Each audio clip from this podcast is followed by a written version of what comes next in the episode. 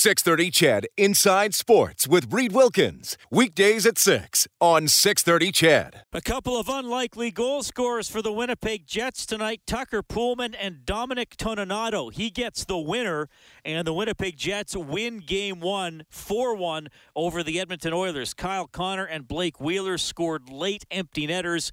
Jesse Puljujarvi had Edmonton's only goal of the game, gave him a 1 0 lead with 11.36 left in the second period. Thanks a lot for tuning in tonight. Heartland Ford Overtime Open Line from the Friesen Brothers Broadcast Center, along with Rob Brown. I am Reid Wilkins. The final shots on goal in this game 33 22 in favor of the Oilers, and it is Connor Hellebuyck stopping 32 of those 33 to get the win. He, he was excellent, Reid. Uh, that was the one X factor coming into this series was is he going to regain the form that we saw last year when he won the Vezina, or is he going to be the goaltender that the Oilers feasted on this season? And he's got the ability to win hockey games by himself. I, I don't think he was tested with a lot of grade A scoring chances tonight, but the ones that he did face, he looked comfortable. He looked in control. He didn't give up a lot of rebounds, and there were a few tricky ones. The the, one late in the game, Draisaitl steals it in spinorama, and he gets his toe on it. Bear walks in, gets two whacks at it. Uh, he was good, and the Winnipeg Jets came in with a game plan. They weren't going to get into a track meet. They were going to try and win this game 2-1 and, and, wait for their breaks, wait for their bounces, and they did that. And the one thing that we we've talked about coming into this series, they got the X factor and the Vezina Trophy winning goaltender, and they got good depth. This is a Winnipeg Jet team up front that was missing two of their top five best players, including, I think, their best player in Ehlers. They have other guys thrown in there, and their fourth line centerman gets sets up both goals. That's the kind of depth that Winnipeg has. Uh, they're able to roll lines, and tonight they got one bounce more than the Edmonton Oilers, and because of that, they got a one nothing lead in the series. Uh, Rob, you and I have talked about this at times throughout the season, and I, I'm going to bring it up again tonight. And I still do not think, and I know the Oilers had a good season, 35 19 and 2, great record, but I still do not think they're a very good starting team. Mm-hmm. And I, I, think some of the games in which they had a lead in the regular season, they they jumped on bad goaltending. A few yep. games against Ottawa, and I'm not saying it was every game, but I, I looked at this game tonight, and you're at home. You're the favored team. As you mentioned, you're playing a team with a couple of important players out of the lineup. Okay, let's dictate the game. I remember talking to Alex Chiasson a couple of years ago, and he was on the Washington team and he said our goal was to come out and absolutely blitz the opponent in the first 10 minutes and try to get up 2 nothing. Now, Edmonton's not as good as those really mm-hmm. good Washington teams, but but they're not a bad team. And that's, I, I, think, the biggest disappointment for me tonight. And we'll talk about the rest of the game. And I know they had some good chances, especially in the second period, and had a little bit of late pressure. But it took eight and a half minutes to get a shot at one point the shots were you know four two for Winnipeg mm-hmm. with about eight or nine minutes left in the first period, and that's what I really wanted to see tonight. It was energy, multiple body checks, multiple pucks being thrown on net, creating a frenzy around the other team's net. And I and I know Winnipeg did their part to prevent that to a, to a degree. I, I but I don't think the Oilers came in with enough of that bully mentality. I'll call it in the opening ten. It, when I used to play, we used to go into a lot of arenas, especially good teams. And the one phrase that was always said before the game is we got to weather the storm. Weather the storm. They're going to come out hard. If we get through the first 10 minutes, you know, even after 10 minutes, okay, then we're going to be set up for the rest of the game. That's the one thing that teams have not had to do against the Oilers this year is weather a storm early.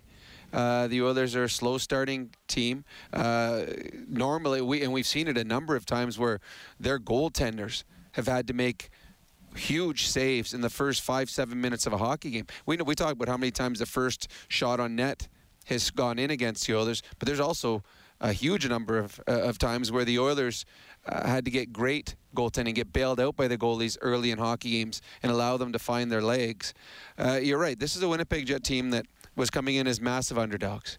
Uh, they the Oilers feasted on them, beat them up all season long. Their goaltender struggled against them. Uh, they, their two of their best players are not in the lineup. A couple other players just coming back from injury, Stastny and Copp, they missed some time. this was a chance for the Oilers to really pressure them early in the hockey game and really set the tone for, for the entire playoff series, saying, all right, this is what you're going to see from us. Are you capable of keeping up with this? And you didn't see it. It was eight and a half minutes before they got their first shot. Uh, with eight minutes to go in the period, they'd only had two shots. This is a Vezina Trophy winning goaltender. You, they don't they don't just hand those out. They don't just you know it's well they pull a name out of a hat. We're going to give this guy the best goalie award. He's good. So if you're only getting six seven shots in a period, the first period of the first game of a series, you're not testing that guy. He had I, I'm sure he's a confident man, but there's got to be some lingering questions in his mind. How have the Oilers burned me so bad this season? Am I going to be able to be better? Well, in the first period, he got to ease into this game as well because he wasn't really tested. So yes, I agree with you. The Oilers needed to come out with fire. Where they, it's one of those ones where okay, if your name is Draisaitl or McDavid, make plays at the red line in the first 10 minutes of the game. If your name is anything other than those two, I want that puck dumped in, and I want to get a four check going because the weakness of the Winnipeg Jets is defenseman number four, five, and six, and the Oilers really didn't take advantage of that as much as they could have and should have. 4 1, the Jets win it. That means a $100 donation to 630 CHED Santa's Anonymous, courtesy James H. Brown and Associates Serious Injury Lawyers. They've been giving $100 for every Oilers goal throughout the season. The total, regular season and playoffs combined, now up to $18,400. Really looking at this game, it's 0 0 after the first period. The Jets probably should have been ahead. Kyle Connor, who has one of the best wrist shots in the league, an incredible release, passes up what looked like a, an open chance to shoot to a to a covered player. I mean, sometimes it's like, okay, well, maybe he thought the guy was more open than he was, but it passes to a covered player. Mark Scheifele, who's often automatic from where mm-hmm. he got that shot on the three on one, shot the puck over the net, and Mike Smith made a couple of other nice saves in tight. So really, I, after the first period, I'm thinking, okay, the shots were only six six, but Winnipeg probably should have a goal or two. And then the second period, and the Oilers did take over. Yes. And, and then they did start pressuring the, the Jets defense, and they get a 16-8 advantage in shots on goal. They're keeping tons of pucks alive. The, the puck was hardly ever in, Edmonton's end. And then at the end of that period, I'm thinking, okay, now now the the tables are turned. The Oilers should be ahead, and it's only 1 1. And now it's uh, a bounce or something crazy happening from the Jets getting the lead. Well, going back to the first period, yeah, uh, Connors, who's the best goal scorer in the lineup for the for the Winnipeg Jets right now, yeah, he, he, he passed up a partial breakaway shot. And then uh, Scheifele, who's, we talk about Leon Draisaitl and his one timer, and you and I talk about one timers all the time. Scheifele is, he's in the top five best in the, in the National Hockey League, one timing it. He misses an open net the what, what happened in the second period is what I talked about the first. The Winnipeg Jets weathered the storm in the second period, which allowed them to play even up going into the third. Okay, let's go into the Zoom room for Mattress Superstore. Give them five minutes and they'll give you the best sleep of your life. Take the Sleepology body scan and take the guesswork out of buying a mattress. Here's Oilers head coach Dave Tippett. Dave, uh, just wondering about what you thought of your overall performance. Is this one of those games where you know you pretty much did most everything right except for the score? Uh, you keep going like you're going, and things will work out for you, or there were some fundamental issues that you want to change uh, moving forward? No, it's playoff hockey. It's tight. It's tight. There's, you know, they got a break on uh, break on the winning goal, and then the first uh, the first uh, empty net goal hits the referee's stick and goes. I mean, that's the way games are. They're going to be tight. You got to capitalize on some chances. There's some there's some things I think that we can do better. Some execution that we uh, can clean up a little bit. But it's that's how it's going to be. It's going to be tight hockey. They, a couple of guys mentioned there was some, you know, early jitters in the first period. Is that kind of what you saw? And then once once they settled in, that was more of the team that you saw during the course of the regular season. Yeah, it's, it's hard to say. I mean, that's maybe behind some of the puck play. We had a couple of. Uh, you know, just some plays that you'd like to see. They'd end up being turnovers going the other way. Um, one outnumbered chance that they didn't get a chance on, one that they did near the end of the period where we just turned the pucks over a little bit, or just we are trying to do the right thing, just didn't get it done. So, it, uh, you know, you got to you got to make your breaks. You got to find find ways to get the puck in the back of the net, but you can't give anything away. That's playoff hockey. Playoff hockey at its best. Jason Gregor, TSN 1260. Dave, you, you, you know, you mentioned playoff hockey was tight. You know, you had a few chances maybe that you, you know, you would have liked to capitalize on. Um, did, did what did you notice different for them? It seemed whenever Mike was out to play the puck, they would just kind of sit back and, and almost retreat, so you weren't able to get as much speed coming out of your own zone. Yeah, I mean it's. Uh, yeah, it, it's. I mean they, they wanted to play a tight checking game. You know, we uh, we didn't execute well enough coming out of our zone, maybe. Uh, you know, there's there's some things I just think we can do better.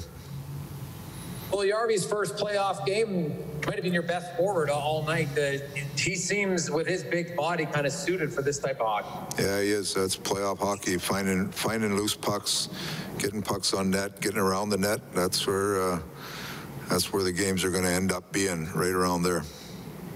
Derek Van Diest, Postmedia. Hey Dave, that second period, you guys were dominant for a while there, and but you came out of it one-one. Is that when you play a period like that? Do you, do you need to come out of it ahead? Is that one of the keys to winning here?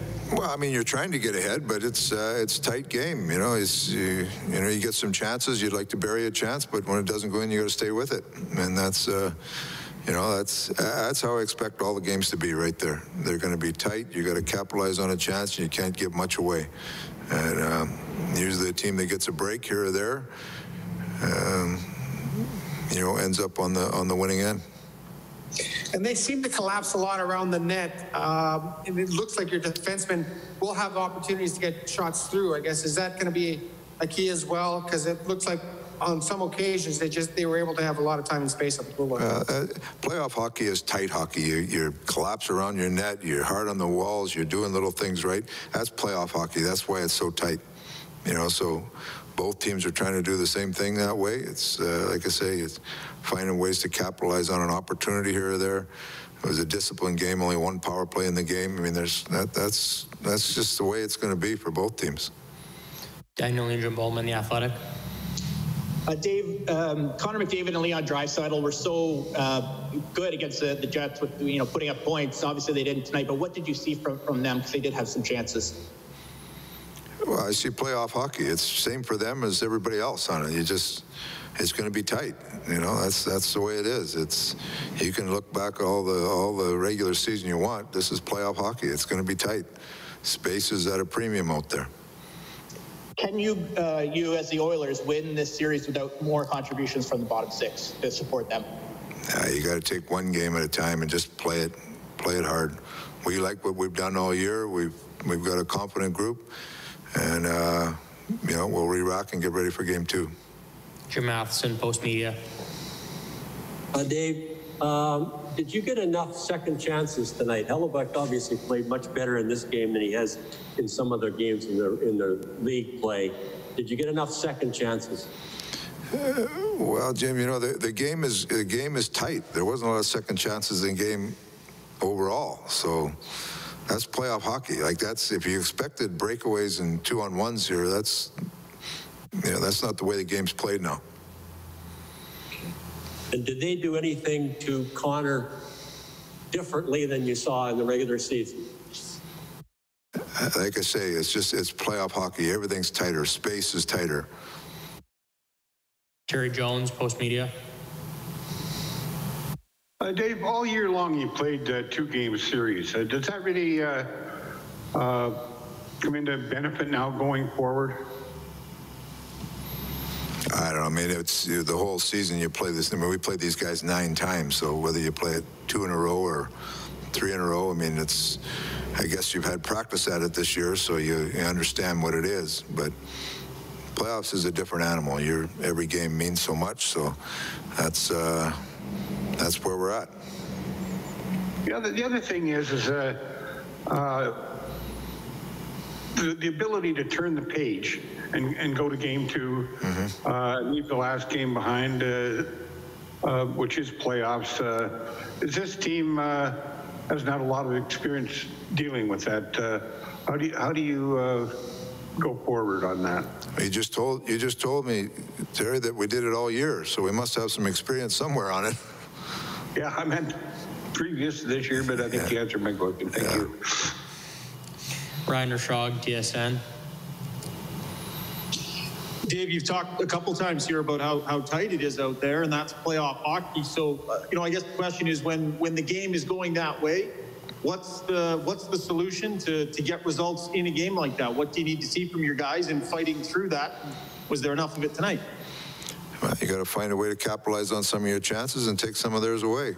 It's as simple as that.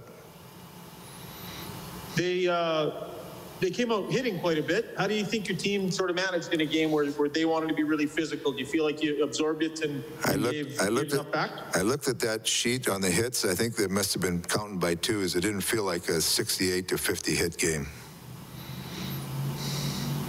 Thank you. If there are no more questions, this includes tonight's Okay, meeting. that's Edmonton Oilers head coach Dave Tippett after a 4 1 loss to the Winnipeg Jets. Didn't offer a lot of detail. It is playoff hockey, as he noted, and there is not a lot of space out there. He did reference a couple of things that he thinks they need to do better, and he made a bit of a comment about, uh, I think, maybe being a little bit cleaner with some passes and stuff. Rob, I mean, if you're sitting there thinking, okay, what are a couple things the Oilers have to tweak, what would they be? Um, I, I, probably more traffic in front, and that's sometimes easier said than done. The one thing that Winnipeg does, um, I, I don't think their four, five, six defensemen are as strong as other teams, but they're big. So sometimes it's hard getting to the front of the net just because you got to go through a forest to get there. Uh, they probably need to do that. Um, the, probably, as Dave Tippett talks, some cleaner breakouts getting out. Somehow try to find uh, Leon and Connor with speed. Now, the problem with that is Winnipeg's doing their best to not allow them to have it. So sometimes you got to go in deeper. Connor's got to go back, maybe behind his net, pick up speed that way, force the, the Winnipeg Jet players to come in deep and deep and try and chase them down. Uh, I, again, and, and I agree with. It was funny. Um, uh, Tippett's not giving a whole lot, and, and why would you? You're playing the same team possibly six more times. Here, here's what they're doing to us, and this is why they're successful. I mean, of course, he's not going to tell you, uh, but what he what he talked about, and I agree with, and you and I talked earlier, is i this game was close. It was tight, and it was one bounce either way. The the Oilers easily could have won this game. They weren't outplayed. This wasn't a game where the Winnipeg Jets were the better team. This was a game that I thought both were fairly even. Uh, probably was one save better than Mike Smith. So it, there there are improvements. You always execute a little better. And the one thing that you're not going to see a, a lot of, and we saw that tonight, not a lot of power plays. Yeah. So you have to fight through things. You're not going to get an, a, a cheap call because there was a number of calls both ways that could have been called, just like all the playoff series that we're watching. They're allowing the players to play, and if that's the case, you can be a little more physical, but you're also going to have to fight through a little bit more. Oilers 0 for 1 on the power play. The Jets did not get a power play. Ethan Bear was going to get a penalty when he slashed Blake Wheeler, but Wheeler scored. And actually, that they would have just counted the goal anyway, even if the puck had rolled off Wheeler's stick when a guy has a breakaway into uh, into an empty net. So the Jets win at 4-1. You can get us on the CertainTeed hotline. CertainTeed, professional grade building materials, 780-496-0063. We have Scott standing by. Scott, thanks a lot for giving us a call. Go ahead. Hey guys, uh, how's your night going? Very well.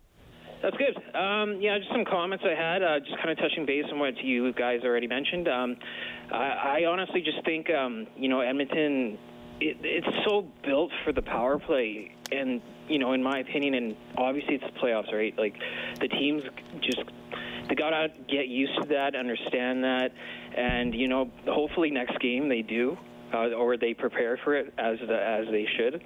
Um, second point I just wanted to, to make was I feel like next game, uh, obviously, you know, it's a seven game series, but I feel it, it kind of, to me, feels like a must win. Um, so if, I don't know, I feel like they really should just front up the nuclear line, McDavid, Draisaitl, you know, you know, Puljujarvi, and uh, that's just my thoughts. And my third point I just wanted to make was I know we shouldn't panic as fans. Vegas lost the first game, bounced back, so I think everyone should should just uh, you know stay positive. But yeah, those are my points, and I just wanted to see your guys' thoughts about uh, you know changing up the lines and maybe seeing you know what uh, next steps would be. So I'll just uh, hang up and listen to it, guys. What you have to say? Appreciate that. Well, I'm not going to tell people. I personally am not panicking, but I learned a long time ago you can't tell people how to feel. uh, but we'll talk about our adjustment of the game for Alberta's chiropractors. If it hurts, see a chiropractor. Visit albertachiro.com slash hockey. Would you go McDavid and Draisaitl together? Yes, I, I would. Uh, the Oilers didn't generate a whole lot until they put those two together. And when they did, they had a number of great scoring chances. I mean, they played practically, oh, I would say nine of the last 12 minutes. Uh, uh, of the game, and that's when they were there at their best. And we saw that in the first period a little bit. We saw it in the second period that Dave Tippett went to that line a couple times. Uh, yes, uh, in Winnipeg, I don't know if Winnipeg can can handle them together. And I so I, I do believe you'll see both next game. I see you'll see them together and apart, but I would start them together. And, and for the reason that you've just alluded to a little earlier in the broadcast, to get off to a good start and we've seen what they're capable of doing when they're playing together. Start them and see if you can set the tone in the hockey game very early. Oilers lose 4 1 to the Winnipeg Jets. Connor Hellebuyck, 32 saves. He's the first star. Dominic Toninato only played two regular season games for the Jets. He's the second star. And Jesse Puljujarvi, who was very good for the Oilers, comes in as the third star, our uh, fourth star this evening. Well, we don't have another goal scorer for the Oilers. Will, uh, will, will I, could you Puljujarvi also be the fourth? No, you know what? I, I, go with Josh Archibald. Yeah, he I thought good. Josh. Josh. There's certain players that have roles, and to be a good hockey player in the National Hockey League is to understand your role and excel at it. And Archibald did. He came out. He was hitting everyone. If you want to find out how hard he hits, ask DeMelo of the Winnipeg Jets because he struggled to get to bend. It was an absolutely perfect textbook type of hockey hit that DeMelo will be feeling tomorrow when he wakes up. Archibald, the fourth star for Mr. Mike's Steakhouse Casual. Order your game day meal for takeout or delivery. Check out the menu at MrMikes.ca. Okay, we'll go back to the CertainTeed hotline and welcome Brett to the show. Hello, Brett. Go ahead. You know, I'll before I get started, I'll say, you know, I'm still very confident in the team. Uh, I think that, you know, I, I watched us play San Jose. We lost game one in that series. We ended up winning the series. I'd rather lose game one than game two. But what I'm going to say is, I am, I don't want to say I'm worried, but you start to get concerned with some of the decisions that Dave Tippett's making. And I, I do think Dave Tippett's a good coach, but I thought this in the bubble last year, and I'm thinking it now. 10 minutes left in the game, tied 1 1, and to that point, Oilers had a very good second. You guys have talked about it. I thought we had a better game. I thought we were playing really well. I thought we had we did have more of the shots. I thought we had more of the chances. And with 10 minutes left, I, I you guys can correct me if I'm wrong, but I don't think there was anything to to lead to a mixing up of the lines. And he puts Draisaitl with Neal and Kassian, who to my eye were the worst in the game to that point. point, and then he puts McLeod out with Nuge and Yamo. And it, it was just this mix up and that led to that led to the goal, and you know it bounced or whatever, and I mean just went in there, but still led to a goal, and I I, I still just, I just I can't I don't know to me yeah. It seemed I, a little ridiculous. I think. No, I shouldn't say ridiculous, but odd. Odd. Yeah. Well, he was he was spotting in McDavid with Neal and Chiasson, or sorry, um, Neal, Neal and Kassian. Neal and Kassian. But I, I, I, I, I agree with you, Brett. I was surprised that then McLeod came out in the next shift because I, I was thinking, okay, in the last 10 minutes, he's not going to use McLeod. Yeah, well, and, a young yeah. player. A lot of times, a young player doesn't get to play uh, inexperienced at near the end of a hockey game. Um, they must have seen something that they liked about him. I, the, the thing that we've seen with Dave Tippett, and you can actually you can go around most coaches in the National Hockey League, they switch their lines around at all times in the game, and it wasn't just in the last 10 minutes. I know that that McLeod move came late, but there was a number of players that were moved around in different positions throughout the game.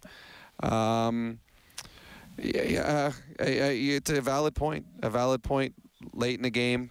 Young player on the ice, but uh, I'm not sure it was his fault on the goal at all. But there were some. I mean, he does make those types of moves, and it leads to questions at times. Yeah, I, I don't know. I mean, again, it wasn't a disaster. It's not like they they need to make four lineup changes. Nope, I, and, I'd go with the same the lineup. roster was invisible. I, I've liked how Shore has played this year. Oh, I That's agree. The only but then who me. do you take out? I know. That's the thing. And I understand why they wanted to, to get Kassian in because of uh, of what he's been able to do in the past. And I'm not saying that I would The put Shore only- back in for Kassian. The only problem with Kassian, instead of Shores, Kassian doesn't play power play, doesn't play even or doesn't play penalty kill. Right. So now all of a sudden you have a guy that only plays five on five. Coaches like having guys in their third and fourth lines that have other roles on the team. That way they don't have to force feed them five on five minutes to keep them in the game. All right, Oilers lose 4 1. If you're on hold, stay there. 780 496 0063. We'll go around the league as well. You're going to hear from Nurse and McDavid. This is Heartland Ford Overtime Open Line. All right, Winnipeg Jets win game one, 4 1 over the Oilers. First period scoreless. It was 1 1 after two. Dominic Toninato on a deflection at 9.14 of the third put the Jets ahead, and then they got two empty netters to get the victory. Game two coming up on Friday. Whenever the Oilers score five or more in a game, we turn on the Japanese Village goal light on 630ched.com. Japanese Village restaurants now offering takeout. Complete details at jvedmonton.ca. There are not going to be a lot of power plays in the playoffs, judging by tonight and the other games we've seen. Basically, high sticking will be called. I- I know somebody, a couple people have texted in. Should have that been four minutes? I don't. I don't know. It looked like there might have been a little bit of blood, but it wasn't a huge cut. So maybe that's a playoff decision as well. But I mean, McDavid got tripped in the first period. Uh, McDavid tripped. I think it was either DeMelo. was just DeMelo. So Yeah. they blatantly tripped Yeah. DeMelo. Uh, Puljujarvi made a great play in the third period and warded off two defenders behind the net. And then one just grabbed his stick and the other grabbed his hip. Well, then and he could, couldn't get away. So we could have found 12 penalties tonight, and the power plays could have been 6-6. So they're not they're not calling anything. The- they are. There's there's no cheap ones. Well, Leon Draisaitl in the the corner down here to our right. Uh, I think it might have been DeMelo too. Grabbed Leon's stick, and Leon was trying to make a pass, and he had the def- the defender both his hands on his stick at the same and Leon was yelling at the ref while this was happening. Uh, no, they're they're not going to call. You have to fight through it. One of the weird things tonight in this hockey game was the goal that was scored, the game-winning goal by the Winnipeg Jets. It was in and out so fast, and you couldn't tell. Everyone up here is like, okay, did that go in? But if as the play was moving up ice, the Winnipeg Jets, their whole bench was screaming at the refs, screaming at the refs, pointing up, pointing up, and all of a sudden, I don't know how long it was after 20 fif- seconds. 20 seconds, the the buzzer here goes, and the whole Winnipeg Jet team starts celebrating the fact that a buzzer went because they know that the NHL has sent in saying, all right, we got to look at that because we believe that's a goal. They stopped the play during the play, and it was just funny watching this and team celebrate when just there was a buzzer thrown out in the in, in the arena. So uh, a, a very strange way for the winning goal to be scored, but certainly after watching replay, it was a fantastic tip that Mike Smith had no chance on. Uh, somebody writing in, oh, good, there's the post Oil- post Oilers loss bingo with the refs are the reason the Oilers lost square, which we didn't say, by the way, to that person who texts in all year long the, the same comments over and over again. So get lost. I'm tired of you to that person. Just an absolute moron. Uh, and it, t- it takes a lot to get me that upset with somebody. Uh, 780 496 0063. We have Mike on the line. Mike, thanks a lot for calling. Go ahead. Hey, Rob. Hey, Reid. How are you? Good.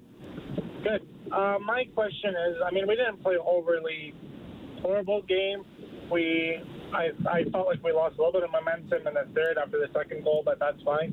Um, but my biggest concern is, and it's been for four or five years, our home record versus our road record. I mean, we're great on the road. On the at home, are not the greatest.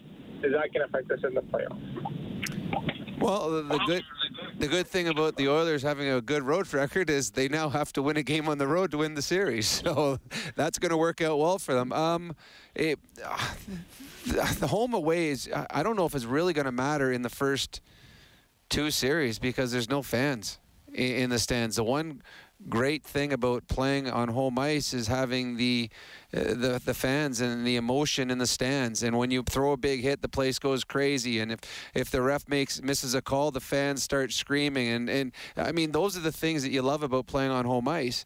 So I don't know if home away really means a whole lot right now. And obviously it didn't tonight for the Edmonton Oilers. I think this series is a series that's going to be close. The one advantage of being the home team is you get to have last change. Uh, but the way that the amount of ice time that Connor and Leon get, I'm not sure it's really a complete factor when the Oilers go on the road either because I don't think the, the Jets have anyone that can play 27, 28 minutes up front if Connor and Leon get that many minutes. But uh, yeah, it you certainly want to have a much better record on home ice, and the Oilers don't always have that. 4 1, the Jets uh, win it this evening. Uh, this texter says uh, they need to play Leon and Connor together, but who would you make the other winger, Puljujarvi or Yamamoto? Uh, probably Puljujarvi. Uh, although, having said that, uh, the, what we've seen with the second line of Nugent Hopkins, Yamamoto, and Kahun, that is a small line. If you switch and give them Puljujarvi, that line gets a little bit bigger and a little more physical down low. So, yeah, I could see putting Yamamoto back up with Leon and Connor and having Puljujarvi playing with Nugent Hopkins and Kahun.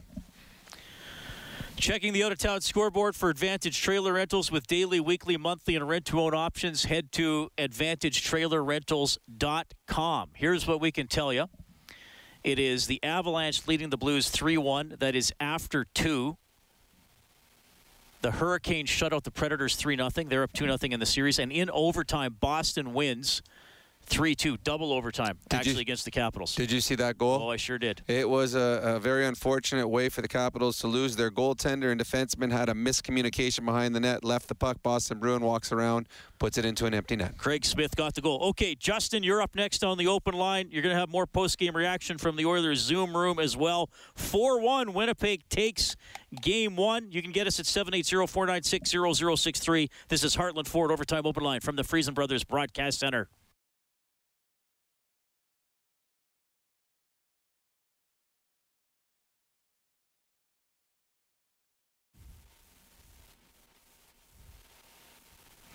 All right, the Jets take the first game of the series 4-1 over the Edmonton Oilers. The goal scorers, Puljujarvi for Edmonton, Poolman, Toninato, Connor, and Wheeler got empty netters as the Jets win it. Edmonton with a 33-22 advantage in shots. Smith stops 18 out of 20. Hellebuyck stops 32 out of 33. The Jets won 60% of the faceoffs this evening led by Lowry, who won 9 out of 13. Thompson won 4 out of 5. Scheifele won 11 out of 20. For Edmonton, Draisaitl was above uh, 50%. He went 8 out of 15. Tough day for McDavid. Went 5 out of 11. Nuge took three faceoffs and lost them all. So that didn't help the Oilers' uh, cause along the way either. 780-496-0063. We have Justin standing by. Justin, go ahead. Hey guys, uh, first time caller, long time listener. Um, I just wanted to say, um, first of all, that I thought the Oilers did play a pretty decent game. Hellebuyck stood on his head, and all three goals tonight, minus the empty netters, were very much kind of off. I'm not going to say luck, but fortunate bounces that ended up in goals. But one thing I really want to say that I just never understood is why the officiating in a game changes based off what time of year it is. When you're a team like the Oilers that very much relies on your star players being able to produce and your strong uh, special teams, which is what got you into the playoffs in the first place. I don't understand why the standard for rule calling and uh, making calls for penalties changes as soon as you get into the playoffs. Like no other professional sports league changes their standard based off playoffs. Like take basketball for example, a guy like LeBron James can't just get held and unable to score any baskets because you know, oh it's playoffs they have to let things go. Like no other superstar has to deal with that when it comes to playoff time. So it's mind boggling why each year consistently um, the standard completely changes based off the time of the year. Like anaheim in 2017 chicago last year and now clearly starting to happen this year. I mean there could have been calls uh, both ways. But when you're relying on your star players and your special teams, it's a huge hindrance to not be able to use that based off the refs changing their standard for the time of year. You're right. You're absolutely right, and it's not just in this game. It's all all through the playoffs. Um, turn on any of the games that we've watched thus far. This this was a quiet game compared to some of the games that are going down in the states where i mean unless there's blood or broken limbs there's certainly not a, being a penalty called so it uh, it, it's just the way it is. It had always been that way, and uh, you have to learn to, to deal with it. Uh, to me, the, the game tonight, uh, I thought the referees were consistent both ways.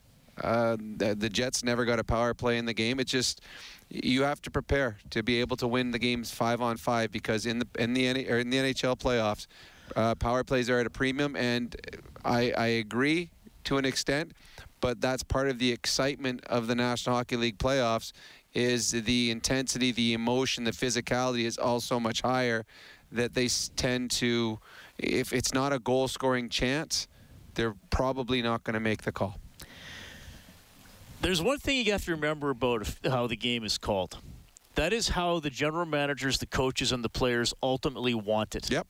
The rules are not decided unilaterally by the referees who get together every summer and say, okay, what's the rule book going to be? I mean, there's a competition committee that has managers, coaches, and players on it, and new rules are suggested, and enforcement, the standards of enforcement are suggested and talked about and voted on. So I think sometimes we have to remember that when we talk about the officiating. And I'm not saying officials don't make mistakes mm-hmm. because there, there, are sometimes mistakes that are obvious bad decisions. Yep. But ultimately, the, the standard, the refs are doing what they are told. So if all 31 or now 32 general managers got together at the next meeting in the summer and said, enough, we don't want we we want more power plays in the playoffs. We want the rules in October to be the rules in May. Then the refs would have to say, okay, well, now our livelihood depends on our bosses doing what. Yep. Do it. So that's. I, I mean, I, I get the call, and and we talk about that a lot, but ultimately, the the referees are doing what they are told. Yep. And they have never been told to call more penalties in the playoffs, as far as I know. Well, obviously not, because this happens year after year after year after year. And I tell you, the, the, the games that I watched on the weekend were the most exciting hockey games I've seen all year long. And part of it, and, and I think John Shannon was on your show, talked about it. The players are deciding who wins and loses hockey games this year. It's not the referees, and that's the way the players want it. That's the way the coaches want it. You didn't hear one player talk about the referees. You didn't hear the coaches talk about the referees after the game tonight. It was uh, players want consistency, and the refs were consistent. Yeah, I agree. 780-496-0063. We'll go back to the phone lines in a second here. Let's go into the Zoom room for Mattress Superstore, Darnell Nurse and Connor McDavid. Hey guys, um, not a lot of time and space out there. Is this kind of the hockey that you were uh, expecting heading into this series, uh, the, the result notwithstanding? Uh, yeah, I think everyone expected that. Um, you know, I actually didn't mind our game. I thought we did a lot of good things. We, um, I thought we had the puck a lot of the night, played in their zone, um, put a lot of pucks there. Um, you know, just didn't find a way to get to, to, to get one. Um, that's the way it goes. They get a tip, we don't. You know, let's play off hockey. Yeah, that's what I was going to say. Like it's one-one midway through the third period. You you know you're kind of the game's going exactly the way you want it. So you kind of strike that balance between keep doing what you're doing and things will be okay, but at the same time you want to maybe t- uh, you know adjust a, a, few things here and there. Yeah, I think uh, you, you, make a couple adjustments, but let's play off hockey like it's tight. It's really a two-one game, not a four-one game. Then Two empty netters, so it's. Uh, like like Connor said, we did we did some things that uh, we can build off of. There's always things that we can adjust, but yeah, we have to uh, no, just show up and keep playing. It's it's not going to be easy. Drew Matheson, Postmedia. Uh, Connor, it seemed like in the second period, that's when you, know, you, you, got the first goal, and then they came back with a quick one. Could have maybe broken it up open in the second period. You had 16 shots, but you just had the one goal. Yeah, I thought we did. You know, we, we, we played well in the second. Um, I think we, we had some nerves and some jitters in the first period, and um, you know, kind of got through that one just uh, just even. And then I thought we kind of took the game over there in the second period and did a lot of good things. Like I said, put a lot of pucks at net on the net. You know, hemmed them in there for for, for some you know chunks at a time. And um, you know, you'd like to come out of that period with the lead, but ultimately that's not the case. And you know, even in the third period, just just kind of back and forth and you know, tight hockey game, and, and they get a bounce, and, and, and that's the way it goes. Uh, were there enough second chances around Hellebuyck? He made the first saves. Or were there enough second chances? Yeah, I think we could do do a better job being hard on him, getting bodies there. Um, you know, we had that in spurts. Other times where you know, he was just able to catch it and, and, and, and you know the play was done. So, you know, as forwards, we got to do a, a, better job of getting there and and uh, and bringing traffic to him. Derek Van Diest, Postmedia. Oh, hi, Darnell. Just want to ask you. It looked like the, the Jets were doing a pretty good job of collapsing in front of the net. Does that mean that you guys are going to get opportunities to get shots from the point, and how important is it to get those shots through?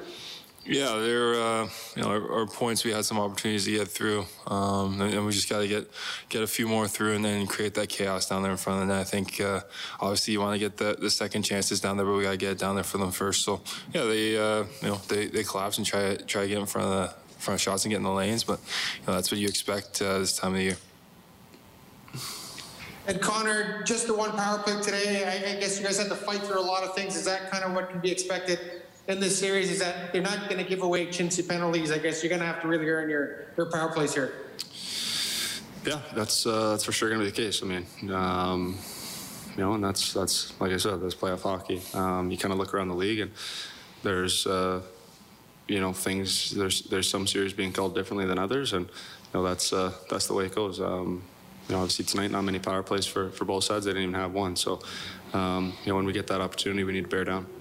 Terry Jones, Postmedia. Connor, you guys played a lot of two-game series this year. Uh, is that really a, a benefit now going forward? Uh, you've, you've done very well in the second games on quite a few occasions. Uh, yeah, I mean, we can definitely draw on that experience, um, you know, but obviously there's nothing quite like playoff hockey. So um, they found a way to get it done tonight, and we got to respond. Darnell, you, you, guys talked a lot about, uh, you know, the 7 2 uh, uh, during the season didn't mean anything. Uh, you know, that the games were close, uh, that the series, you felt the series would be very close sometimes those words are what you expect from a team. You're not sure if you believe them, but now, obviously, you believe them, right?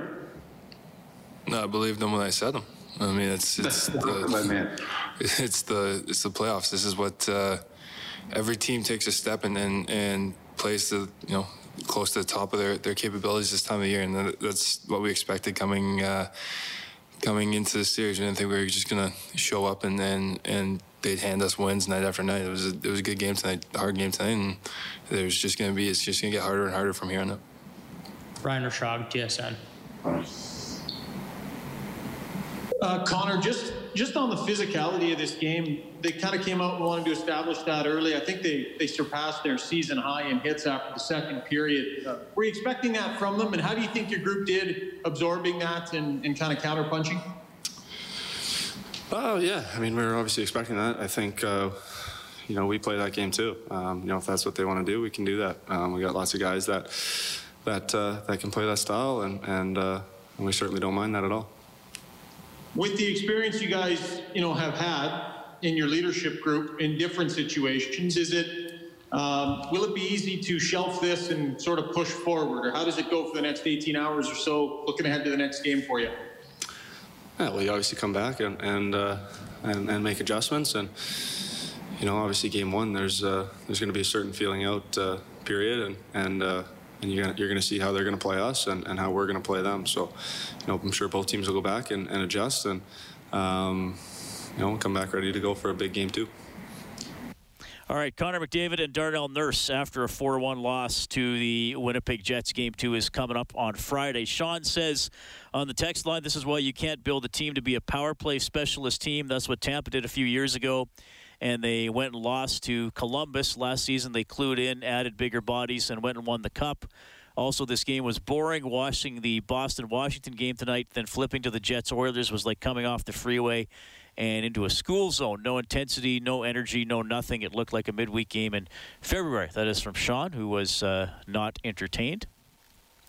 I'm not sure I uh, completely agree with that. Um, uh, there was intensity. I mean, we're here in the rink. There was intensity. There was emotion. Uh, I don't think there was the physicality that I've seen in some of the series that we're seeing on down in the United States. Uh, but neither the Oilers or the Winnipeg Jets are built like the Washington Capitals, the Vegas Golden Knights, those type of teams. Those teams are, are big, physical hockey clubs. That's how they were built. This team isn't built that way, and neither are the Jets. These are teams that are built more a little bit, bit more on skill. We have KJM on the CertainTeed hotline. Hey, KJM, go ahead.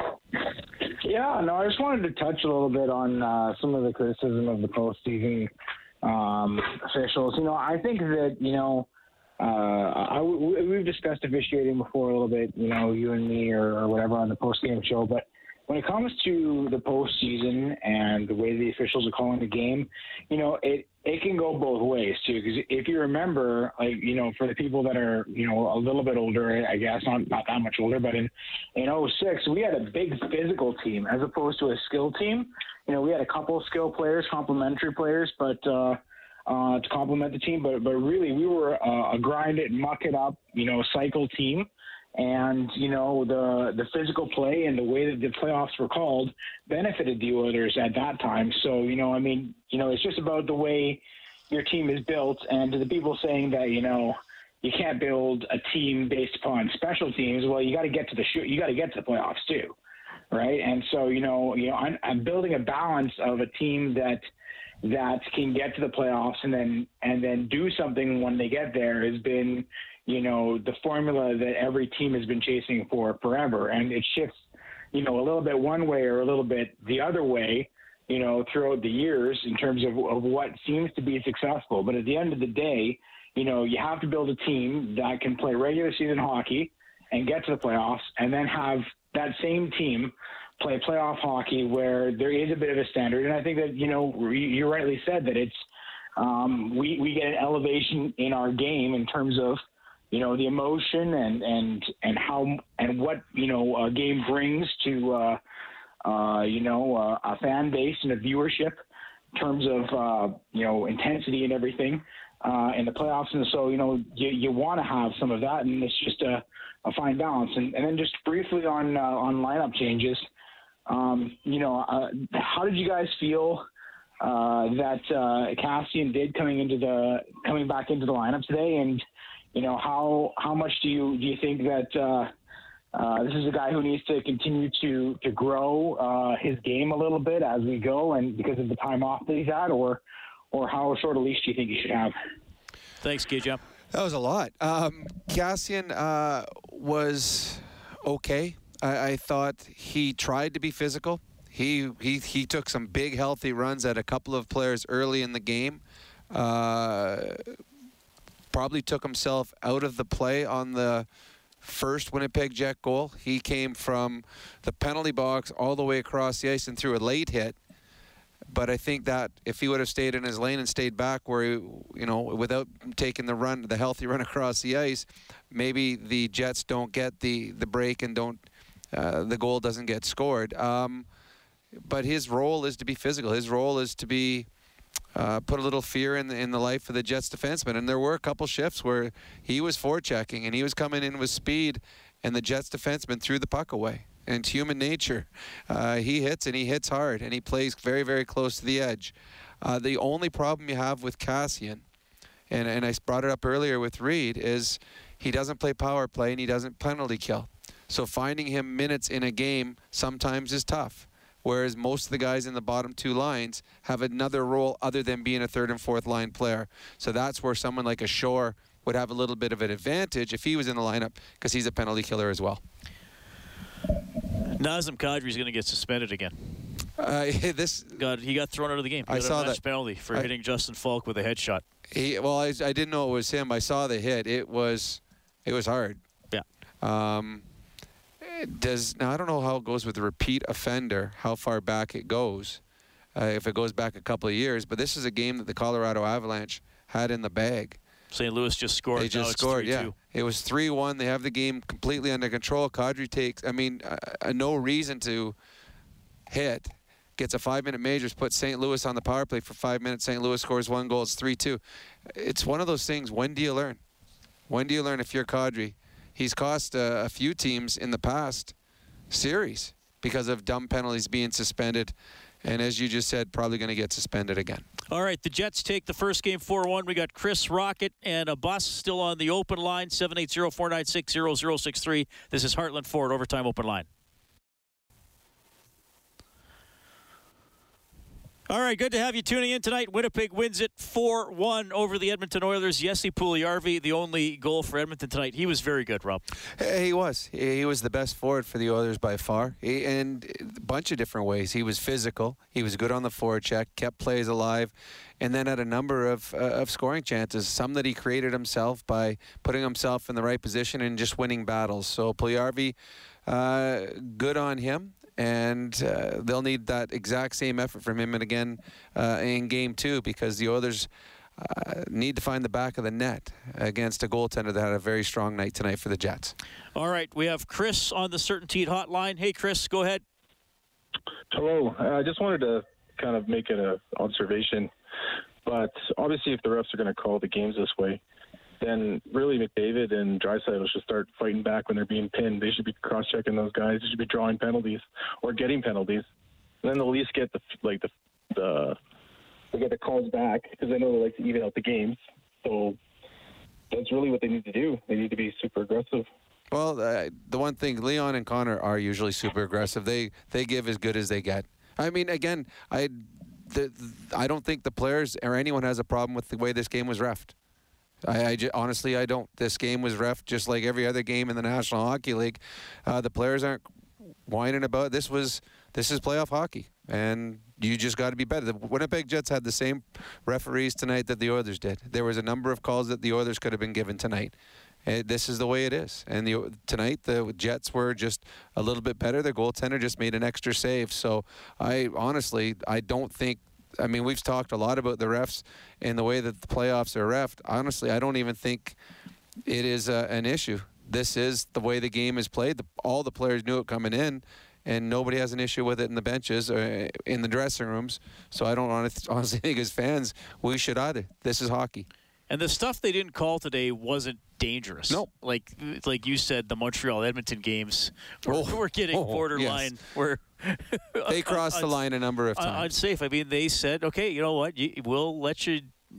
We'll let you do a little bit of a hold if if you want. We'll let you hold the guy up. Y- You know, there's a couple trips where it's like, okay, you're you're not slashing the guy's feet from out from under him. You're so not- not going to call these. Well, you're not you're not changing the. It's not turning into a scoring chance the other way. You're not taking away a scoring chance. The, this was a, a, a game that was evenly ref. That refereeing had nothing to do with the, the outcome of this hockey game. All right, we have a bus on the line as well, 780-496-0063. A bus, thanks a lot for calling. Go ahead. Hey guys, how are you? Good. I'm. I. It was such an amazing game for Yassi Pure. Pure. He's such a wonderful player. I'm glad he's part of the lineup. However, I'm just confused. You know, we did not get the score on the power play, and then we lost momentum. I mean, I've never seen it, you know, happen in the playoffs. Has it happened in history? Like similar to what happened tonight? Sorry, does what ha- has where what the goal was called partway through the play. Yeah, because cause, like we lost momentum. Like the moment they they they they they got up, we lost momentum, and then we lost we lost uh we lost big time. You know, they scored two empty goals. Yeah. Well, yeah, I mean, the Oilers only had the one power play, so I don't know if they lost uh, uh, a, a lot of momentum off of that. But uh, yeah, that has happened before where if they see the puck was in, uh, like on the Jets game winning goal, that they'll video review will blow the horn and say, okay, let's not keep playing. That's That was a goal, or we're pretty sure it was a goal, so let's. let's well, because so many things could happen that you don't want. You don't want the other team to come down and score. You don't want someone uh, there to be a penalty to have to be called after the play when you know that it's already in the net. So if the head office knows that there's a goal scored, blow it as soon as you can and get on with the game. All right, we have Rocket on the line as well. Jets win at 4 1. Hey, Rocket, go ahead. Well, you know, no one knows more than Mike Smith he wants the second goal back. That's that's guaranteed. But that's that has nothing to do with this game. Um, I watched the U.S. games, and the intensity, yes, they have fans, and I know that makes a big difference. But this game was like a like like a, a couple other callers ago said, it was almost like a regular season game. I know there were a lot of hits in the first period. Like, oh my God, Archibald, that guy is like a. I don't even know how that guy didn't get injured hitting that, hitting a guy as big as as big as he is. But uh, I have I have so much respect for that guy. Um, I didn't notice Kassian. You know, we introduced these guys in the lineup that uh, were going to make an impact. Um, McLeod, I noticed more than Kassian. Um, I, I thought the Oilers played a good game, but it just, it just, to me, it didn't seem like some of the other playoff games that were happening in the U.S. And I think that in, that intensity level really needs to get brought up a lot more. And and I know nobody wants to take penalties, and we didn't have much, so we didn't have a lot of power plays, et cetera, et cetera, et cetera. But that's exactly what Paul Maurice said. Control what you can control, and don't give Edmonton a lot of chances, and they did that well. Yeah, they did. Yeah, I mean the Jets. Uh, this was a very close game. Yeah, And the Jets. The Jets did do a lot of things. They did do a lot of things very well, and you referenced it, battling for second chances and and space in the front of it. I mean, the Oilers did have a lot of shots. They got a rebound goal. Uh, but they didn't have a ton of rebound chances. I mean, there's a one in the second period. Chiasson just took a bad angle slap shot Mm-hmm. and created a little bit of traffic that way. I think actually, I think Hellebuyck was going to cover that one, and his own guy might have kept it free, trying to check off uh, Archibald. But yeah, I mean, the Jets did did a lot of things well, and you referenced it early. That's what the Oilers are going to have to do: get, get screens and get to the front of the net. They do. Uh, having said that, it, the the Jets do a very good job of getting in shooting lanes, and uh, they talked. The question was asked of Darnell Nurse of getting pucks through, and he said we have to do a better job. But again, that's easier said than done. The, you've got there's you, you look at the the far away angle and you show the the shot going on net. There's four different players trying to stop the puck. They're fronting the puck and making sure it doesn't get through. Again, this was a game that at the end of the night could have gone either way. It was uh, the Jets got a, a, great. It was a great deflection from the kid that scored the goal. Uh, but the Oilers had their chances they didn't capitalize on. So it was one of those games that uh, at the end of the night, both coaches find things that they did well. Both coaches find things they need to do better. This was the, the if you're going to beat the Edmonton Oilers, you have to play discipline. The Toronto Maple Leafs did that earlier when they came in for a three-game set. Two games didn't get a penalty, and tonight the Jets did that as well. They played a smart hockey game that kept the Oilers' power play off the ice, and that gives you a chance in a hockey game. And again, if I'll go back to this, start better for the Oilers. Yes. They, they, you can pressure the. I mean, these two teams know each other. Yeah. We, we know the weaknesses. Did, do the Oilers' depth guys score? Not nearly enough. Nope. Can the Jets' bottom three, even bottom four defensemen withstand a dogged, persistent forecheck? Nope. Not that well. So get on them early. Don't give a chance to establish and think, oh, I'm going to go back and I'm going to break the puck out. Nobody's on me tonight. Because well, they were they did get on him in the second. Well, period. and that's what and Connor McDavid talked about it. They were all over them in the second period, and, and that's why they created so many chances. Oh my! I'm watching while we're talking here the St. Louis Colorado game. It was a dominating game for Colorado, three nothing. Is now turned into a four three Colorado game. Two goals in the last ten seconds, one for each team. But yeah, the Oilers. Uh, there, there are, there's there's no hiding right now. There's no secret. There's no special. Okay, this is what we're going to do against Connor or Leon. Hey, everybody knows what the Jets are trying to do. The Oilers know what they're trying to do. It's about it's about which team executes better, which team gets breaks and bounces, and which teams takes advantage of the chances they got. The the Jets are very fortunate in this hockey game because they missed two golden opportunities in the first period. They had a partial breakaway with their best goal scorer, and then they had a wide open net with Scheifele missing the entire net normally when you're playing against a team that's a higher seed that's better than you, when you miss chances like that, it comes back to haunt you. It didn't tonight because the Jets eventually got the break and the goal in the third period. All right, Jets take it 4 1. You're going to hear from James Neal and Jesse Puljujarvi. This is Heartland Ford Overtime Open Line.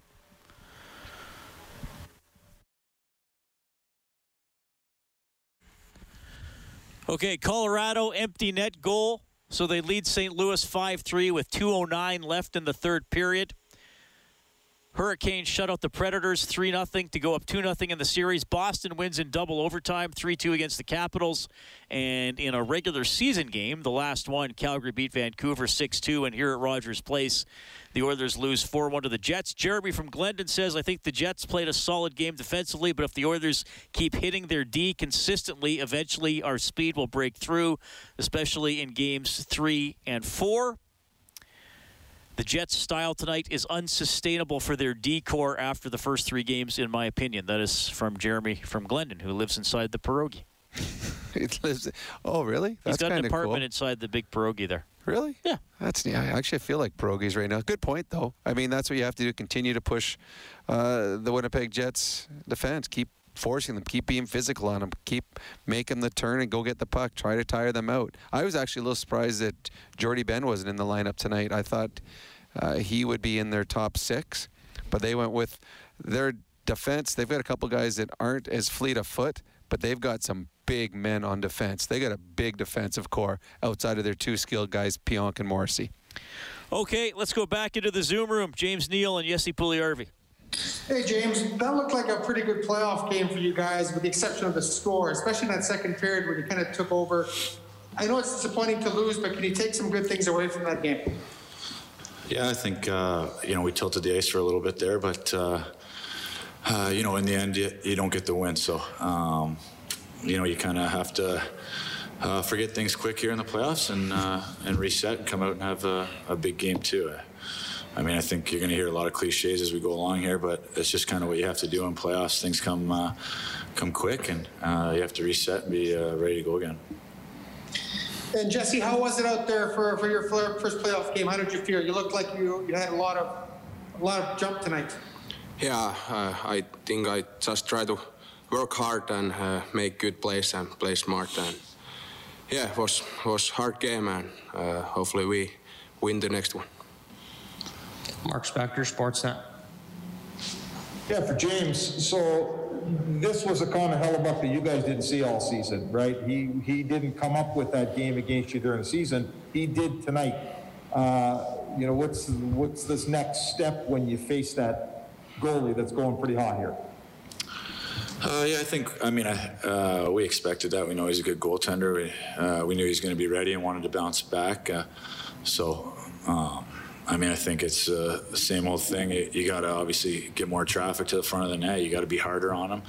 I thought uh, you saw Jess there. We had uh, a couple guys in front, and then you find a rebound and you find a goal. I think, uh, you know, watching the games, that's what's going to happen. You got to continue to put pucks there. Uh, around his feet, bad angles, uh, all the stuff that makes it hard on him. So, uh, you know, we've talked about it, and uh, you know, we'll do it as we go here. Thank you. Daniel Nugent-Bowman, The Athletic. Uh, this is for uh, James Neal. James, um, Leon Draisaitl and Connor McDavid were so good against the Jets this season. Uh, I think they, they had some some chances, but what did you see from them uh, tonight? Yeah, I mean they're going to be checked uh, uh, really hard. I think you saw what they did against them through the regular season. So you get into playoffs, everything's ramped up a little more. The physicality's ramped up a little more. But I thought they did a good job fighting through the stuff and uh, and making plays. And um, you know we'll look for a, bounce back game and a, and a big win for us uh, for next game. So um, I'm sure they want to play right now. So they'll uh, they'll get it back. It goes without saying how important they are to this team offensively, but you're a guy in the bottom six, uh, and there's other guys on this team that, that probably need to step up. Uh, can this team win without them being, you know, the, the top two type scorers that they normally are? Well, it, we have to step up. Uh, the bottom six has to step up and get secondary scoring because uh, you know that's uh, that's the way teams win. Um, you're gonna have to have guys chipping in each night uh, all the way through the lineup. So uh, we know that. And, um, you know, it's game one. I think we were a little jittery uh, to start. I think everyone was really eager to to get going here, and um, I think you saw a little first game jitters from us. So I thought we settled in good in the second period and had a good second, and then. Um, you know, we're all right and uh, tip puck and, and we're chasing the game there a little bit in the third. So um, we'll look at it and, and regroup. Jason Gregor, TSN 1260. Uh, first one for Jesse. Uh, Jesse, your first playoff game this season, you've looked a lot more comfortable in the physical side of the game, and you know, using your big body. And the playoffs are obviously more physical. Do you feel that you know that plays into your style now more than ever, and you can be successful in those big, heavy games? Yeah, uh, I think I have this big body. I, I have to use this, and uh, my body is feeling good this season. And uh, yeah, uh, I try to do my best. And yeah. And James, you've got a lot of experience. Ray Ferraro talked earlier how you know even if you don't want to, when you're the favorite, sometimes you know you don't want to put too much pressure on yourself as a team. And you know you played well, but you didn't get the win. How do you ensure that you know guys don't get too concerned this early in a series? You know when you combine maybe last year's disappointment to this year. How do you how do you go as a veteran guy who's been through all the roller coasters to ensure that you know the guys don't get too uh, you know maybe have negative thoughts that's creeping in? Well, I think uh, the guys here have been through the the uh, you know the disappointment and the losses in the first round, and uh, so um, so I think it's something we've we've talked about. You got to be even keel. You can't get uh, uh, you can't get too too excited after one game, and you can't get too low after uh, after one game. So. like I said, we'll have to look at it and and continue to get better. But um, you know, you got to look at it as a seven game series, and uh, nothing's easy out here. You got to work for every every play, and um, you know, we, uh, we we feel good as a team. So, like I said, we were we were right there. I thought we had a great second, and then you find a uh, you know a tip in, and then uh, you know we lose the game. But um, that's the way playoffs go. It could go the other way. So we'll um, we'll regroup and, and we'll be fine. Tony Brar, Oilers TV. First question is for Yessi. Uh, Yessi, did you notice a, a big ch- uh, change in pace of play and, and the timing and how quick it is in the playoffs as opposed to the regular season in your first action? Yeah, uh, I think it's good expect a hard game and fast game and uh, this is playoff hockey is hard hard game, game and yeah, yeah. And uh, James, just to piggyback on that question, um, you're, you've been a veteran in this league for a long time. You played in a lot of playoff games, important playoff games. But does the first one, after quite some time, kind of just maybe shock you a little bit and uh, maybe take you back at how quick it really is out there?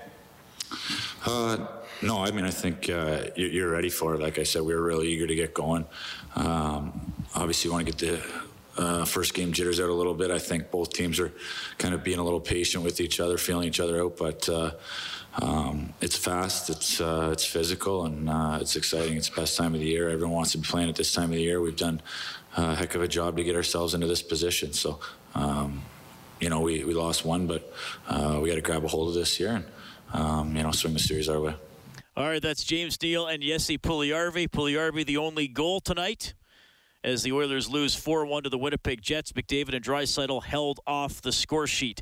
Game two is Friday at 7. Our coverage here on 630 CHED will start with the face-off show at 5. Bob Stauffer has Oilers now from noon to 2 tomorrow. I'll have Inside Sports from 6 to 8. Thanks to Troy Bowler, our game day engineer, and to Kellen Kennedy, our studio producer, back at 630 CHED. On behalf of Rob Brown, I'm Reid Wilkins. You've been listening to Heartland Ford Overtime Open Line. Have a great night. 630 CHED Inside Sports with Reid Wilkins. Weekdays at 6 on 630 CHED.